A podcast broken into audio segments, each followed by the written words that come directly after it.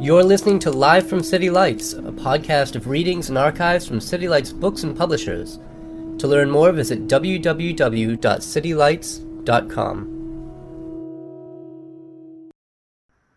Hello, everyone. Welcome to another installment of City Lights Live, the official online version of the City Lights events calendar.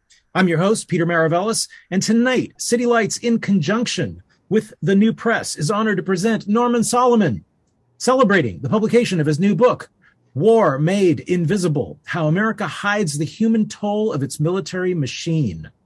It is published by the New Press. It is a powerful new expose of how the military industrial complex, with the help of the media, conceals a state of perpetual war. War Made Invisible is an eloquent moral call for an accounting of the true cost of war. Norman Solomon is an activist activist. He is a co-founder of rootsaction.org and executive director of the Institute for Public Accuracy.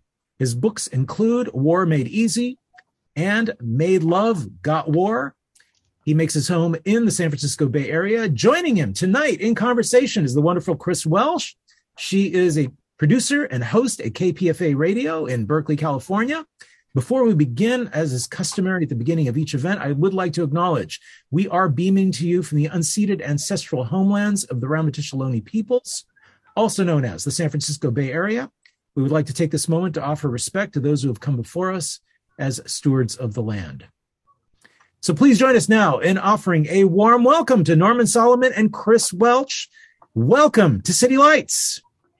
Thank you, Peter. And thank you, all of you, for being here, and especially Norman. So uh, let us just begin and, and get your questions ready too, because Peter will be uh, shoveling them at us later. So I'm I'm reading and rereading this book, and I always find something new in it. There it is, right there. I hope you have your copies. Uh, How America hides the human toll of its military machine, and right now, I think I want to start with this one. During 50 years after the Vietnam War, the United States grew accustomed to asserting its right and power to make war in a variety of distant countries. Major interventions of the 1980s were confined to the Western Hemisphere, a tiny island of Grenada. Remember that one? I had dear friends who were there at the time and did a documentary about their experiences. Then Panama, but those two invasions were just opening acts of a rejuvenating quest for geopolitical dominance. And then he quotes George W. Bush saying, By God, we've kicked the Vietnam syndrome once and for all. In fact, that was a maybe we should start there with what Vietnam, the experience of Vietnam did, because there was the First World War and the Second World War, and we've just had the anniversaries of the bombings, the only nuclear bombings of civilian populations thus far, knock wood. Uh, uh, but but Vietnam was a wake up call in many many ways. Norman, welcome and thank you so much for writing this book and Babylon. okay, well I'll, I'll, i think I'll stick to English. It's like uh, the only uh, language I can really babble in. Um, you know what you're mentioning, Kris, really reminds me. I think I have this approximately right what George Orwell wrote in 1984 those who control the past control the future, those who control the present control the past. And so when there's an effort to extrude, so to speak, from experiences what the Vietnam War meant, I mean, it turned out that was really important, uh, the conclusions that uh, people drew from it. And so when the first President Bush said, uh, after six weeks of bombing Iraq in 1991, Pentagon saying about 100,000 Iraqis were killed. That was taken as a great triumph of good warfare by the US media and political establishment. So, yeah, uh, President Bush says, uh, by God, we've kicked the Vietnam syndrome once and for all. And so here we are in uh, midway plus through 2023 and the conclusions that are being drawn from uh, experiences really are sort of the uh, headlights for the, the warfare vehicle. This is this is what we um, conclude from what happened, and uh, so in that way, we're fighting over history, even as we are challenging, hopefully, the warfare state today? Because Vietnam was was different. Vietnam was sort of a kind of a wake up call about what our job is and what we were supposed to be doing, and we walked into this well, my brother served in Vietnam, so it was, and that was when I was in my 20s, and we were out in the streets, and and so it was, it was, it's alive. Vietnam is very much alive to me, and um, and we were happy that it was hard, and that the that the United States didn't win there, uh, despite the terrible tragedies of everybody that lived in Vietnam. But we we also thought that that was the end of war that and then then then it started all this other kind of war that uh, was far away and other people and it was all mechanical and we didn't have to worry about anything. So that's what that's what vietnam taught the establishment maybe. You tell me the, and the media part yeah, of that. the, the term uh, quagmire was of course used uh, as i remember by david halberstam and then there was a famous moment where uh, Walter Cronkite uh, said in 1968 that it appeared there was a stalemate and that the United States uh, couldn't win. And that's what passed for anti war sentiment. And I think uh, a huge problem that we continue to have is the difference between concluding that the United States shouldn't fight wars with intervention that it can't win and the United States has no right to be intervening in the first place. And we have that difference today, where, as Senator Wayne Morse said, that it was just as wrong for the United States to operate on a principle, so to speak, of might makes right, as the Russians to operate on that principle. He said that in 1964, and it's still true in the current century. And when we step back or sort of try to see the overview of US foreign policy in this century up to the moment, I think it is a might makes right policy. The United States, with whether it's Fox News or the New York Times or All Things Considered in Morning Edition, PBS NewsHour, et cetera, et cetera, the precept is that the United States has the prerogative to work its will on the world militarily as it believes is prudent and conceivably successful. And the counter uh, argument is that there should be something like something that we adhere to called international law and so forth. And to sort of wrap up that thought, perhaps, when we hear President Biden and Antony Blinken, Secretary of State, uh, saying very gravely that uh, Russia must be condemned because it's just wrong. It's against the needs of the world for one country to invade another. These were people who championed in the Senate as chair of the Senate Foreign Relations Committee and chief of staff of that committee uh, midway through 2002 to uh, grease the path for the invasion of Iraq. So, you know, it's quintessentially Orwellian. And in the hmm. current moment, I think it's uh, important to to recognize that hypocrisy in Washington in no way justifies the slaughter that Russia is inflicting on Ukraine. And at the same time, the slaughter being inflicted on Ukraine in no way justifies not only US hypocrisy, but also ongoing US foreign policy. And in this book, War Made Invisible, I draw on a lot of research, for instance, from the Costs of War project at Brown University, showing that the so-called war on terror has never ended. It's become less visible. There are drone strikes in Africa. There is bombing in Syria, courtesy of US taxpayers. There are special operations going on in many different countries, most of which we don't hear about. Across Africa, the US is training military forces. Uh, so called counterinsurgency is going on, according to the Brown U- University study, in 85 countries.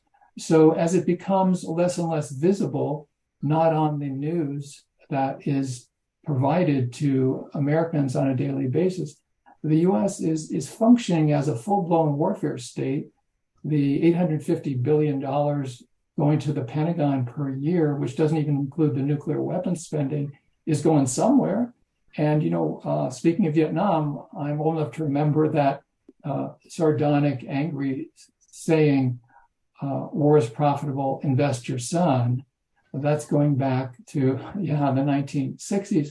And now, really, it's more like war is profitable, invest in Raytheon and uh, Boeing and so forth. So that's where we are, air wars, and the belief that, which is implicit, not really stated out loud, that since the United States has the most powerful military in the world, it is the most righteous. And that in contrast to these crude terrorists who will put explosives into the trunk of a car and blow people up or put on a suicide belt, if you bomb people from 10,000 feet in the air and you slaughter civilians, well, that's just unfortunate for them. Well, if you do a suicide plane bombing with the with the plane into the towers, etc. Yeah. Live and learn is how you. Yeah, you know, I was thinking about this uh, the other day when I was looking at a study uh, that's an update from one that I cite in the book, uh, the Cost of War project at Brown University. Uh, very conservatively estimated about 350,000 civilians directly killed by the US so called war on terror. You add in other direct deaths, it's about 950,000. But then this new study has uh, shown that conservatively, 4.5 million people have been killed directly and indirectly from the post 9 11 wars. And if you do the math, that's 3,000 people and in the names of those 3,000 people, several million people have been killed. It's not a difficult leap to say that this is not only displaced rage that began in October 2001, but also collective punishment of people who are completely innocent in country after country. You're listening to, as you must know, Norman Solomon about his new book, War Made Invisible How America Hides the Human Toll of Its Military Machine. And here he says, uh, uh, uh, in a, apropos of what he was just talking about, in media frames the routine exclusion of women harmed by U.S. people harmed by. See, I automatically go to me. People harmed by U.S. warfare con- conveys that they don't really matter much because we rarely see images of their suffering or hear their voices or encounter empathetic words about them. The implicit message comes through loud and clear. The silence ends up speaking at high volume. Those people hardly exist they are others. They're not our concern. They don't particularly matter while our country is causing their misery. And your many years of media criticism and analysis and participation uh, talk about how that happens, the, the, the highly selective uh, coverage of, of even uh, National Public Radio, our tax dollar paid for media couple of hours ago, I was driving and listening to All Things Considered, the one of the crown jewels of NPR News, and there was a, a very powerful, empathetic story of a couple of young Ukrainian women who toured the country in recent months with their songs to try to uh, shore up people's spirits in the midst of bombing, and then they were killed by uh, a, a, Russian uh, bombing attack it's very moving. And I thought about how rare to the point of almost non existence NPR news reporting would chronicle the suffering of people who died under US bombs in Afghanistan, in Iraq, and elsewhere. And that sort of double think, or what I refer to in the book as the inculcation of a belief in two tiers of grief people who matter, people who don't, Americans killed in wars appropriately mourned, those killed by US firepower uh, virtually ignored, rarely uh, talked about, empathy not expressed or generated, and all that. And whatever adjective we might want to use to apply to the political and media establishment, and really to a large extent, the discourse and the, the perhaps we might say, inner lives of people in the United States, ethically, morally, spiritually. It's a tremendous corrosion that's going on all the time. And it's so routine. It's the proverb of the fish in water, what water uh, after a while. We're so accustomed to it that uh, the, the need to wake each other up, wake ourselves up, is is constant. When I drove today, as is mostly the case, and I imagine everybody on our gathering here has had this experience, I saw Ukrainian flags, and I've never seen a Yemeni flag, even though, or maybe especially because the Hmm. United States had for so many years and has continued to provide uh, military equipment, uh, fighter bombers, and so forth uh, to Saudi Arabia while the Saudi led war on Yemen has continued. Um, there's a little bit of a truce now, but it went on for seven or eight years, full bore, beginning in 2015. We had a bipartisan set of presidents Obama, Trump, uh, Biden giving aid and political cover uh, to the Saudis as they slaughtered people Mhm. in Yemen. Uh, according to the UN, probably the largest cholera epidemic in history, resulting estimated uh, close to 400,000 people killed there since uh, 2015. So, what does it mean that we have all this empathy expressed towards uh, people in Ukraine, complete with flags, and uh, not on the radar, so to speak, uh, politically in terms of media about people in in Yemen. I mentioned in the book a study by the media watch group FAIR, Fairness and Accuracy in Reporting, that uh, looked at uh, quite a long stretch of uh, coverage of news by MSNBC, and you know that's the liberal network. And uh, FAIR found that while there was tremendous amounts of coverage, hundreds of hours of coverage, prime time about so-called Russiagate during the administration of uh, Donald Trump, there was virtually no coverage of what was going on in Yemen. And we might say, well, wow, that's that's in spite of the fact that the United States government was involved in all that killing in Yemen. And we might even say that's because the United States government was involved with the killing in Yemen. Well, let's talk about money because uh, inevitably, uh, in the capitalist society, which heaven knows we're in, uh, that's what it gets down to. And and one of our uh, participants here is already mentioning the military budget, which is obscene, uh, given all the other things that are are needed for humans and the planet. Um, and I'm, I, I keep thinking about, uh, you know, World War One, and there were jingoistic uh, journalism then, and yellow journalism, and all kinds of stuff. But it, it wasn't, it wasn't so huge, and it, it didn't make that much money. And then all of a sudden, it was corporatized, and now we've got the internet. We've got, we're, we're inundated by with with information, and have real difficulties figuring out what's true and what isn't and what sources are reliable and what sources are not. But talk about how that money, that explosion of media, and then the bottom line money of the military establishment. Uh, tell us about money.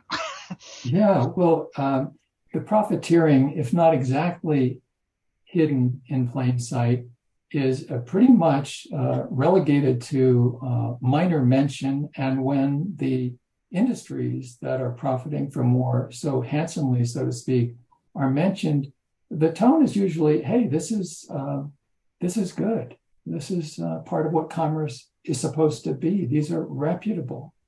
Uh, from a standpoint of, you might say, human concern, a place like Raytheon that's just making huge profits off of helping the military to kill people, you know, one might think, hey, well, that's not exactly the best um, kind of use of human ingenuity. But in point of fact, it's very rare in news media, certainly of mass corporate media or so-called public broadcasting like NPR, PBS, very rare to see any aspersions cast on that kind of business activity. And so when we look at the budget, for instance, uh, William Hartung, the great researcher, has put out a report last year, and he uh, said that uh, the uh, military contractors, and we shouldn't call them defense contractors, military contractors, 700 of them full time on Capitol Hill. They outnumber members of the House and Senate. So they, they have it down. Uh, one example that I give is Adam Smith. Uh, don't know, certainly not the Scottish economist, but he was until this year uh, the chair of the um, House Armed Services Committee, and he had enormous power over who got contracts from uh, for the Pentagon. And during the most recent cycle, as this book went to press, he got four hundred thousand dollars from the military industries. So naturally, he um, had a good a good relationship. So one other thought on this, Kris, is that during World War II, one of the ways that then Senator Harry Truman became renowned was he held hearings on Capitol Hill. This is during the Second World War. And he really lambasted what were called war profiteers. And in recent years, I sort of look around. Where is the media coverage? Where where's the denunciation of quote war profiteers? We just really don't see it. Hmm. So and and what in in what should the media what could the media be? It's it. I'm thinking about the the poor taxpayers, the the all of us out here trying to figure out what's right and what's wrong and what's fake and what's true and and and what is our power? Because obviously they are very afraid of the power that our knowing the truth uh, might have. I'm not because otherwise why, why would the media be so insistent on oh don't look over here look over there? Yeah well certainly enmeshed in the what we could call now the military industrial media surveillance high-tech complex. And so the boards of directors are often interlocked. There is uh, a lot of advertising that comes directly or indirectly from uh, war, war associated industries. And there's also a sensibility, the revolving door that moves in both directions from government to high or visible uh, media positions or vice versa.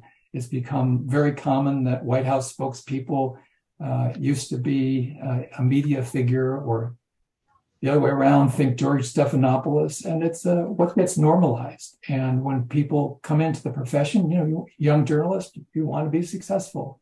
What's the role model? What defines professionalism? Well, it's the people who are farther along in the profession, who've achieved more, who've, who've gained some um, modicum of acclaim and so forth. And so that that defines what journalism in practice is, not in theory.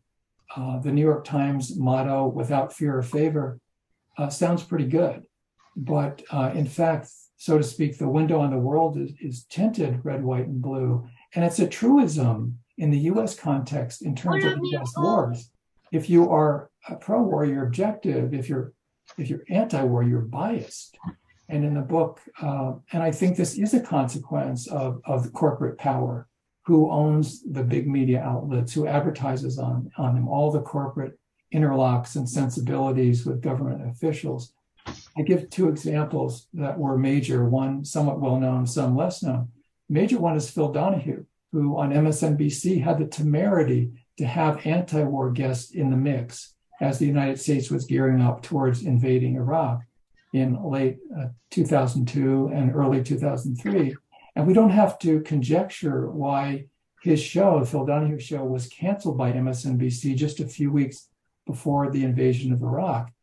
He was a, a top rated show, highest rated in primetime. Canceled anyway. There was a leak of, of two memos from MSNBC and NBC saying that we're really worried that Donahue seems to delight in bringing on anti war guests when our competitors at Fox and CNN are waving the flag. And so, ipso facto, e pluris unum, whatever, it seemed logical. Well, fire the guy. This is not what we're about. Another example, less well known, is Ashley Banfield, someone who was a young, up and coming correspondent. She happened to be right in the vicinity of the Twin Towers on 9 11. She broadcast live from there at MSNBC and then NBC. Uh, she was seen as a rising star, perhaps to take Katie Couric's anchor chair finally on the evening news. She was sent to cover the uh, invasions of Afghanistan and Iraq. But she made one big career mistake. She was truth, she was truthful about the impacts of war she gave one speech at a university in Kansas, and her big network career was basically toast in one hour. This was a few weeks after the Saddam Hussein statue fell in Baghdad. And she said in her speech that there's a difference between coverage and journalism.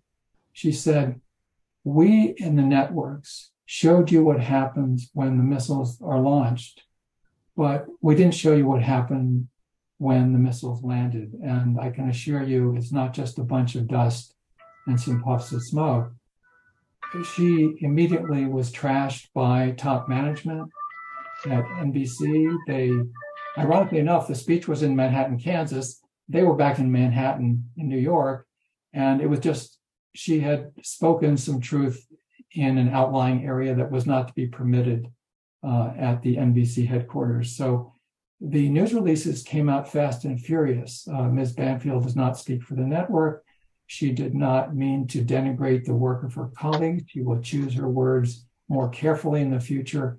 But on the network, she didn't have an opportunity to choose her words more carefully because when she returned, she was basically uh, put in a tape closet and uh, they would not let her out of her contract and it was hmm. very vindictive. And she was an object lesson, uh, just as Phil Donahue was. Hmm. Norman Solomon uh, with us with his new book, War Made Invisible How America Hides the Human Toll of Its Military Machine. And lots of folks here online. That's wonderful listening. And before we go to them, because I know they have questions and I'm seeing really good things coming in at the bottom of the screens here, I wanted to address this, uh, your chapter seven. Uh, which is entitled The Color of War. And when uh, we were talking on KPFA on Friday, I, brought this up that I, I, remember so vividly these images of Ukrainians fleeing uh, the war, and they looked like white folks here in middle America. They were little puff jackets and their kids and blonde and blue eyed and and we do not see people fleeing war who are brown for some reason. Talk about that. Some of the reporting said the silent stuff out loud in the early weeks of the Russian attack on Ukraine. Statements like, oh, these victims of war, they look like us, which is, you know, an ugly statement to put it mildly, but that that was said a number of times through major US media outlets.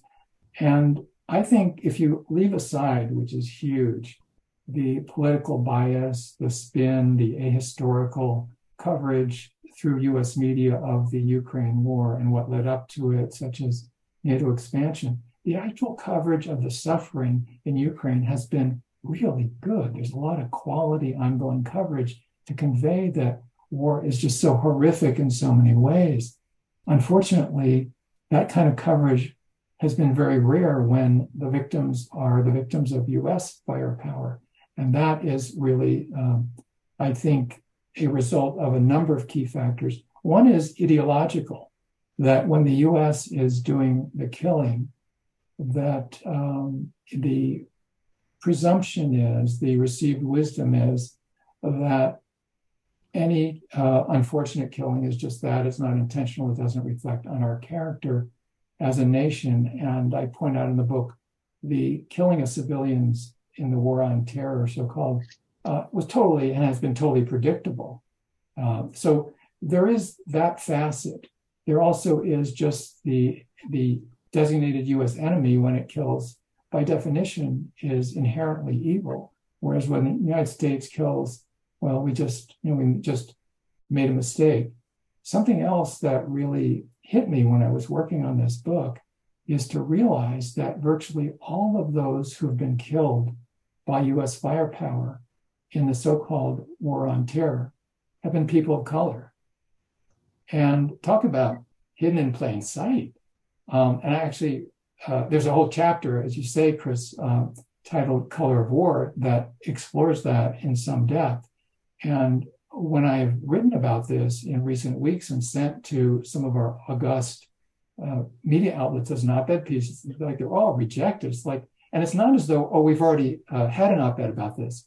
No, they haven't. It's just like, oh, well, this is like, really, this is this is into a no-go zone. So don't don't talk about it. Don't even point it out. And as I say in the book, the United States doesn't bomb countries because they're inhabited by people of color. But the fact that they're inhabited by people of color makes it easier to engage in warfare on those countries. And I think it's very notable in the last few years that it's a good thing. There's been more and more talk about structural racism. Systemic racism is a word that until a few years ago it was just uh, on the left that we'd hear about uh, systemic racism. Now it's become more widely discussed, not enough, but at least more widely. And yet, the reality that government and corporate power uh, is affected by uh, systemic racism, still there's virtually no discussion in the mass media about how it affects foreign policy. It's as though structural racism, systemic racism only affects domestic policy, which, as the saying goes, strains credulity.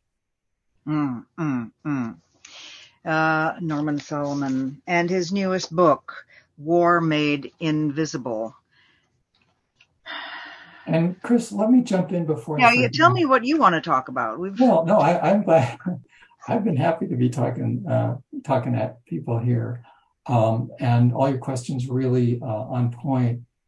Before I forget, when we build uh, counter uh, messaging, counter sensibilities, counter institutions, they really need to be sustained. And that has to do with TV, radio, newspapers, websites, and also has to do with bookstores and the book industry. And so one of the reasons I'm thrilled to be here this evening is City Lights Books. As a publisher, as a bookstore, this is truly one of the greatest booksellers in US history.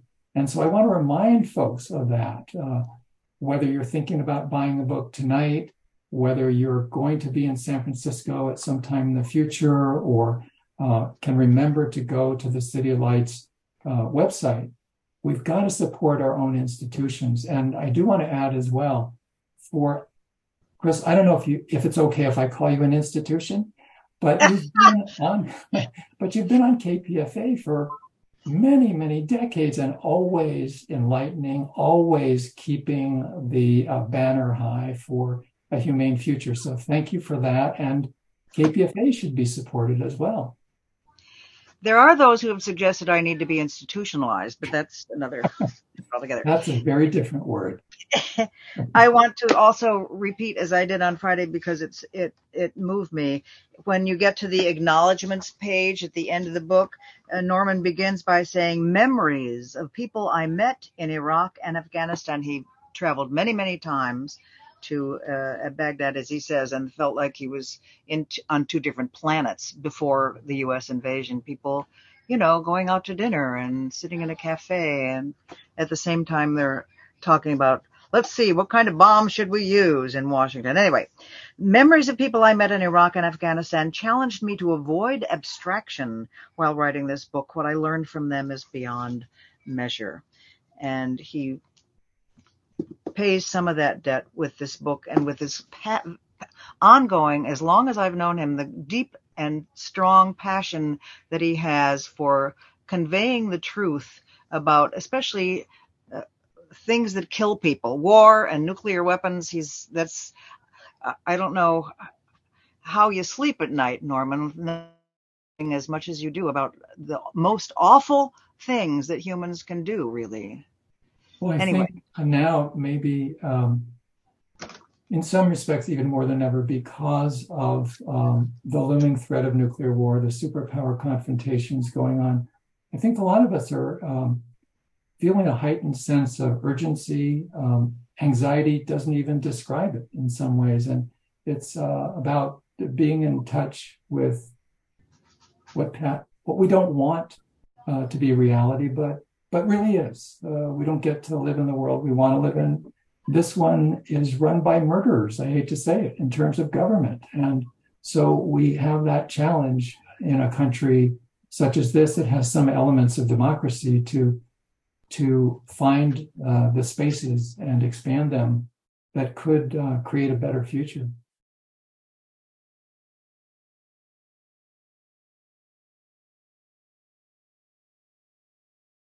I did. So I wanted to have my grandson say hello, Mandela, the, the, which is one of the reasons the next generations is what's the world that they're inheriting. Anyway, I could see you're going to have some ramen.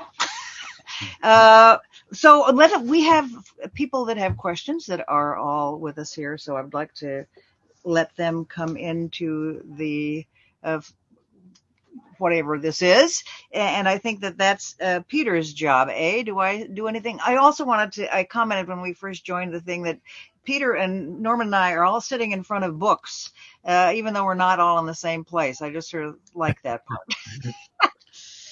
a anyway, great thing.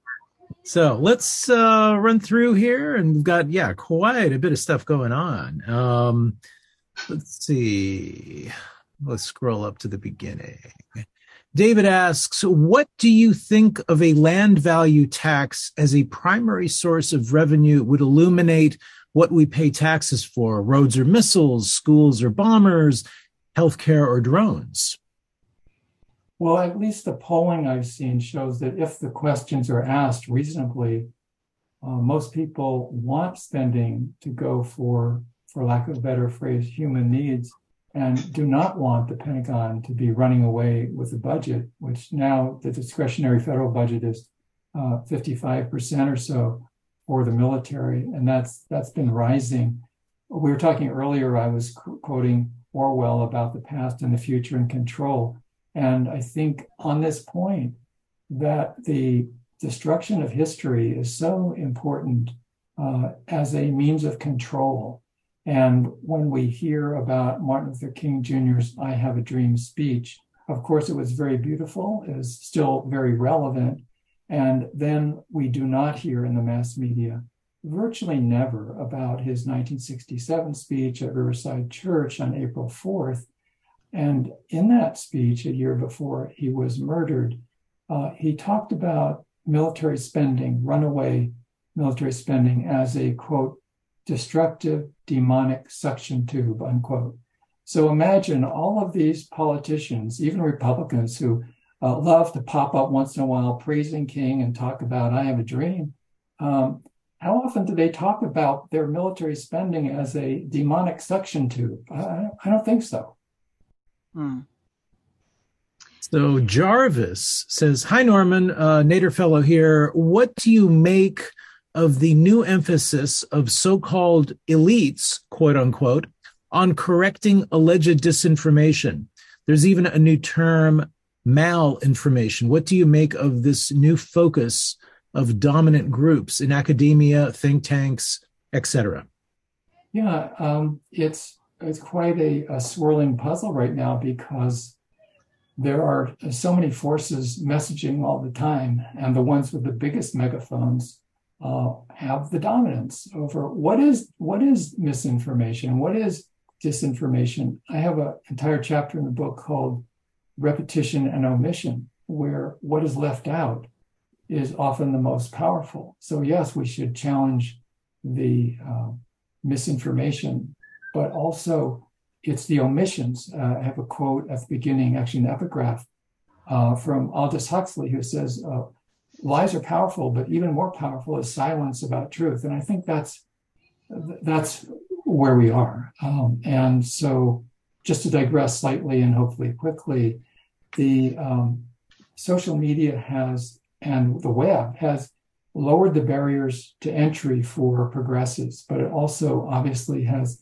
given a lot of empowerment to uh, people who are excelling in um, in lies, in hate, and in distortion of history, in nativism, racism, misogyny, and so forth. And uh, one other thought is that if we're going to turn this around, we have a responsibility to along with the other realms of propaganda, recognize uh, what is not only um, infotainment but disinfotainment. We're constantly getting disinfotainment uh, in the movies on TV that is supposed to be entertaining us. And that's, you know, as Antonio Gramsci would talk about, this has given us sensibilities that normalize and make very specific pro corporate and repressive sensibilities um, common sense. And we're encouraged to believe this is common sense. You spend all this money on the military, it's common sense. You uh, leave it to the market, common sense. Cynthia uh, mentions Do you um, mention the military's contribution to climate destruction in your book? I do only briefly. Uh, I had to sort of, or felt I needed to sort of confine myself um, to the subtitle um, how uh, the toll, is, how the military toll is hidden, the human toll. And of course, uh, the environmental destruction is also going to destroy human beings, but you know, for better and worse, I sort of focused it. That said, the fact is that uh, the single institution on the planet most responsible for negative climate change is the Pentagon. And it's very difficult to get that into the media. Mm. While we're waiting for more questions to come in, actually, I, I have a, a question. Um, for educators, who are interested in teaching critical thinking the youth uh, regarding this subject. Um, and with you know new media and technology now uh, creating very very different environments for our senses and challenges to our senses. Um, i'm wondering you know do you have thoughts on this in terms of uh, how the, the pedagogy of the oppressed 2023 that, yes thank you. You got it. Yeah. Uh, well i you know if i was wearing a hat i would i would have my hat off to to the teachers who are really uh, in very dire circumstances. And i'm not only talking in florida yeah. but across the country you know the the overload the lack of resources the huge classes the social forces that are beyond the control of anybody inside the schoolhouse. And yet, um, teachers get blamed for the problems that uh, they're doing their best quite often to try to try to mitigate. Other material is really important, and I think that's again where where books come in, where radio programs, where podcasts. I've worked a lot with the Media Education Foundation, which is a 501c3. It's terrific. I was lucky enough that they adapted my earlier book, War Made Easy, into a documentary. And almost all of their films are provided uh, to college and high schools. And it really makes a difference. So it's an ongoing uh, battle. And unfortunately, the most powerful educators in the United States are the media. And that has mm. to be uh, changed. Mm. Yeah. Mm. We have um, Question from Diana. What do you make of the lack of response to Bernie's opposition to war spending or progressive attempts to rein in military spending? How might these efforts gain traction?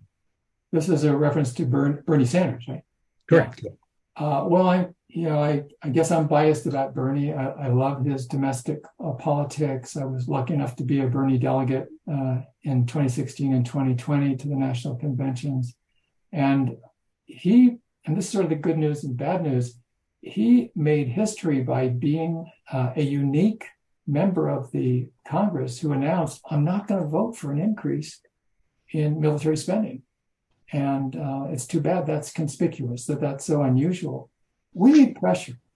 Uh, we're way too nice uh, to elected members of Congress. I don't care if they're in the Progressive Caucus or not they're going along with the war program right now, with very rare exceptions. And why we need to go out of our way to thank members of Congress who do things we like and then stay silent or overly polite when they gin up the uh, war machine, I, I just don't get it. It's it's a culturation that says, oh, you know, they they're serving us. We should be grateful. It's a cliche, but it's true. They're supposed to work for us. And to get a little Bay Area here, Um, our entire delegation to the House of Representatives has jumped on the war train in terms of Ukraine without demanding diplomacy. Yes, let's vote for one huge quantity of weapons to Ukraine after another. But oh no, we can't impose, quote unquote, any diplomacy whatsoever on the situation. I think it's madness. And I think this kind of groupthink that uh, unfortunately the Democrats in Congress are part of really is incredibly destructive. And without conflating the eras, this reminds me of 1964 when there was a Democrat in the White House and we had members of Congress with two exceptions, Gruening and Morse in the Senate, voting for war out of 535. We've got to change that. That's up to us. And I, a brief plug at uh, rootsaction.org, we're coordinating defuse nuclear war campaigns. And the last week of September, there are going to be decentralized picket lines and other actions around the country at uh, congressional offices and so forth. And everybody's invited. You can go uh, sign up. We'll give you action alerts. And that's at defusenuclearwar.org. Mm. Well, we have more questions coming in, but we're coming to the top of the hour. So, Kris, I was wondering, do you have any last thoughts, any last questions you'd like to pose? Uh, no, but I'm going to return to uh, uh, a, a, reference that Norman made, which is his introductory uh, quotes here from um, Aldous Huxley, where he says, as Norman mentioned, the greatest triumphs of propaganda have been accomplished not by doing something, but by refraining from doing. Great is truth, but still greater from a practical point of view is silence about truth. Silence equals death. Remember that from the AIDS campaign. War made invisible. Thank you, Norman, so much, and keep on keeping on. Thank you, Kris. Thank you, Peter, and everybody who's on our uh, gathering tonight. Well, I thank you both for a very engrossing conversation. It's such an honor to have you both in our virtual halls. Kris Welch, thank you for doing the honors. Norman Solomon, congratulations on another really compelling and very, very important book.